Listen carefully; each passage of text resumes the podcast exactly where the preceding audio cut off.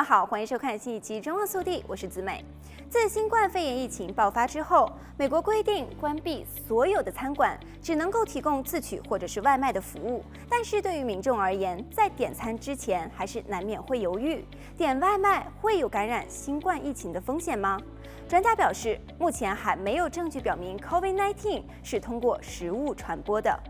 美国北卡罗来纳州大学教授、食品安全专家本杰明指出，没有任何证据表明食品或者是食品包装是感染 COVID-19 的原因之一。他同时也强调，关于新冠肺炎和导致该疾病的新冠病毒，我们都还有很多不了解的地方。随着更多信息的出现，我们对于该疾病传播和食物风险的认识也可能会改变。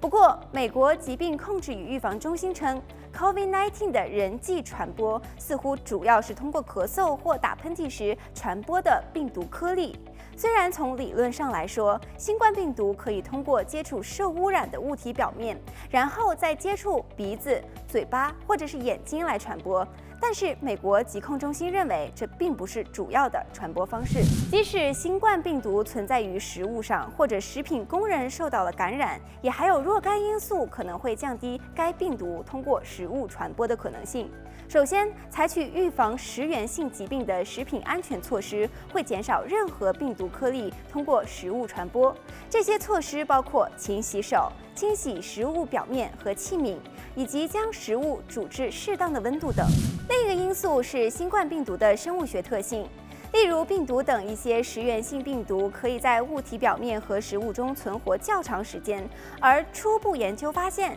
这种新型冠状病毒可能在某些表面存活几小时到几天。与细菌不同的是，病毒不能够在食物中生长，因此食物中的病毒数量会随着时间的推移而减少，而不是增长。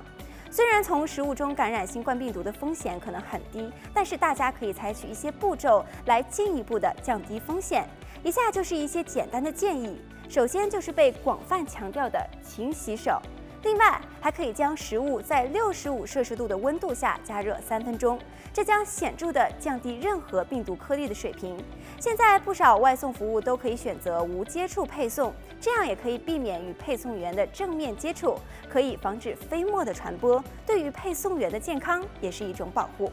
好了，本期节目到这里就结束了，祝大家身体健康，我们下期再见。